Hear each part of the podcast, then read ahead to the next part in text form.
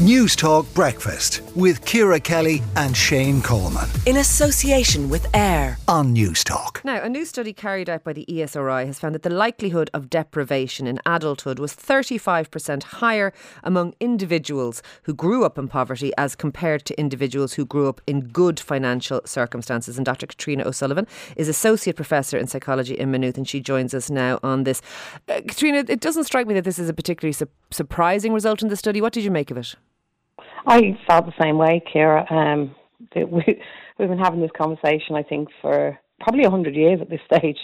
Poverty predicts poverty, childhood poverty predicts adult uh, poverty. I, I find it quite sad that we're still researching these topics and actually not maybe investing the, the finances to do something about this more strategically because we know this is the case. Okay. And then, well, I, I like that we're moving on to solutions. So, what should be done or what can be done? Well, one of the interesting findings from the study was that third level education is a significant uh, has a significant positive effect. So, if a person completes third level education, their level of poverty is reduced. Um, and I find that really interesting. Obviously, my work is all about trying to get young people and older people into college and to complete university or third level. And I think investment in education is the key. It does say in the study, like we need to invest in in young adults and young people and children. And so, for me, the investment in ensuring that everybody gets access to education and therefore good careers and good college is really important. Okay, but eh, we have one of the highest third level going uh, populations in Europe. I think it's 80% of, of school leavers attend some third level course. Do you think that potentially it could it could be higher than that. I, I, I, I, the noises I keep hearing is that not, we're not getting enough people to go into apprenticeships and things, and actually too many are going to third level the the issue is it's very it's complex when you consider poverty. So who goes is really important. So if you if you look at the study, you see there's a I suppose a hard group of people who remain in entrenched poverty. I think it's something I think it's like something like 35% or something in the study. So if you imagine you're talking about 80% go, that 20% that don't go are them who are remaining in poverty and their families are remaining in poverty. I think we do have a really good education system, but it's really good and it suits a certain type of person. And there are people who will, you know, accrue the benefits from, from it and so will future generations of their families. We need to do something to ensure everybody has that access. Like, I've no problem with apprenticeships, but I doubt that, you know, uh, students in Gonzaga are getting pushed into apprenticeships. It just is not going to happen. If you look at their progression rates to university, it's always Trinity and UCD.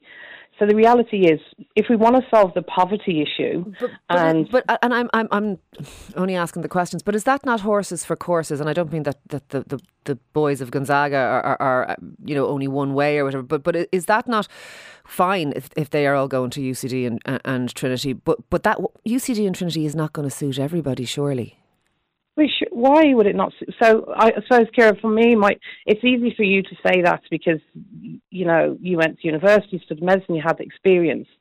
For me, as a person who comes from extreme poverty, like there's a couple of things that university did for me that I had no idea it could do for me.